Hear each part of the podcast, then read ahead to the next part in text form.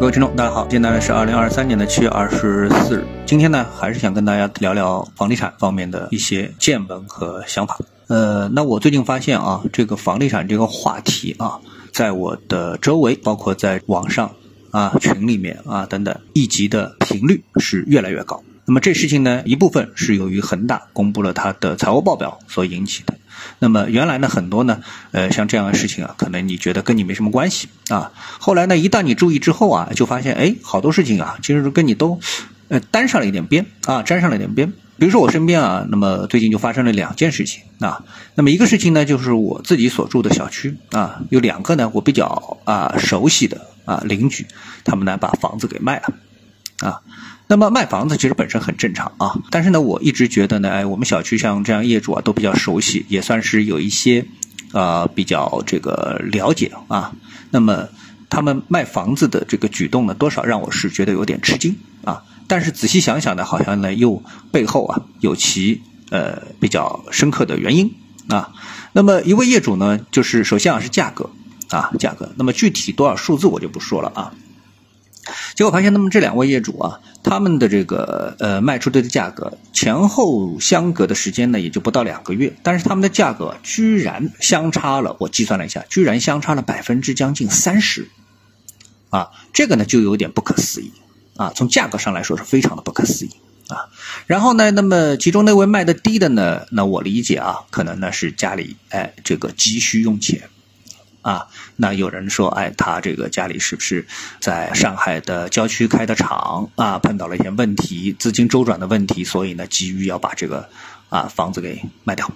啊，去填补这个亏空，所以呢是便了啊，比这个市价啊便宜了将近百分之三十出手啊，这个就是有点夸张了啊，所以非常着急的卖了。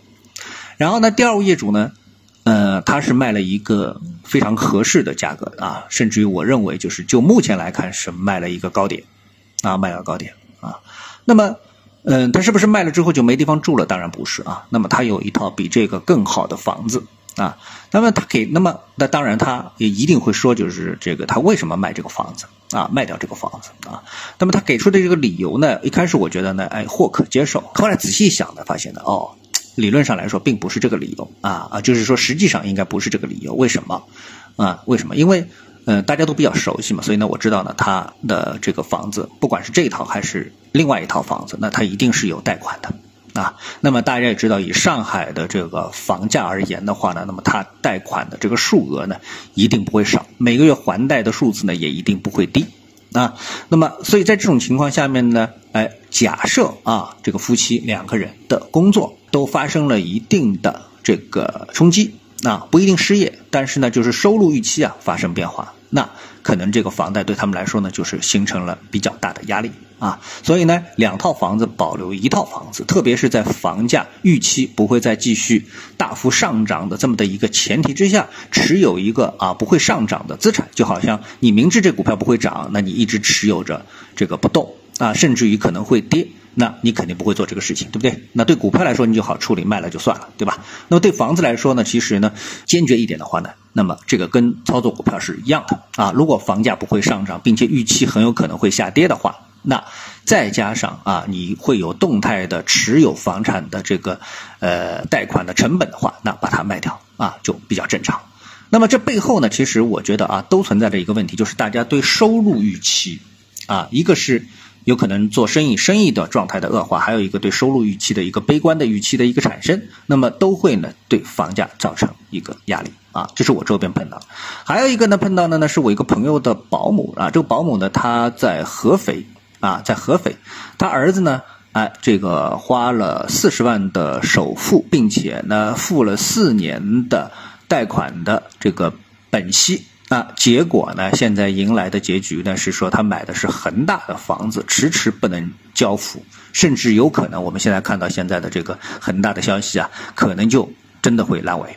啊，那么这个对于啊一个这个辛苦了几十年，好不容易攒了一个首付的家庭来说啊，这是非常大的一个伤害但这个事情啊，你觉得恒大离你很远，其实恒大可能离你很近。那么就在你关注这个事情的时候呢，你发现，哎，不仅恒大有问题，那碧桂园呢也出现了问题啊。碧桂园，那碧桂园出现什么问题呢？碧桂园呢，在七月二十一日的时候啊，它的债券是这个美元债出现了全面的大幅的下跌。那么从它这个下跌的这个幅度来看的话呢，几个不同的品种啊，几个不同的品种啊，这个跌幅啊都在百分之三十。啊，从百分之十六到百分之三十跌幅不等。关键呢，我们看它的一个价格啊，从这个爆出的价格来说的话，那么大家知道这是债券，债券的一般都是按面值来卖的，对不对啊？很少说我们是没碰到过打折卖的啊，比如说一百元的面值啊，那就是一百元在卖。给出你一个利率水平，结果呢？哎，我们发现啊，我们发现这个里面啊，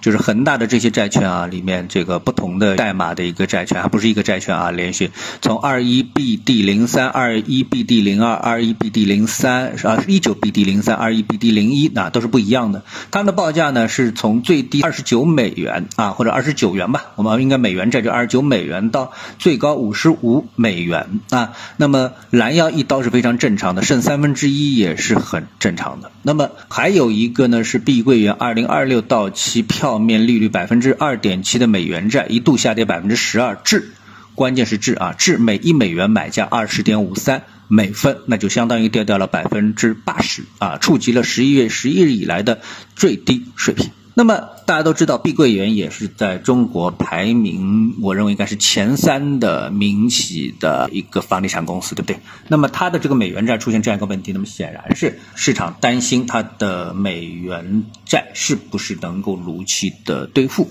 所有呢这些事情加在一起的话呢，那么我觉得对于整个的一个房地产市场，并且整个房地产对中国经济的一个影响啊，我觉得这个担忧指数啊是在不断的上升。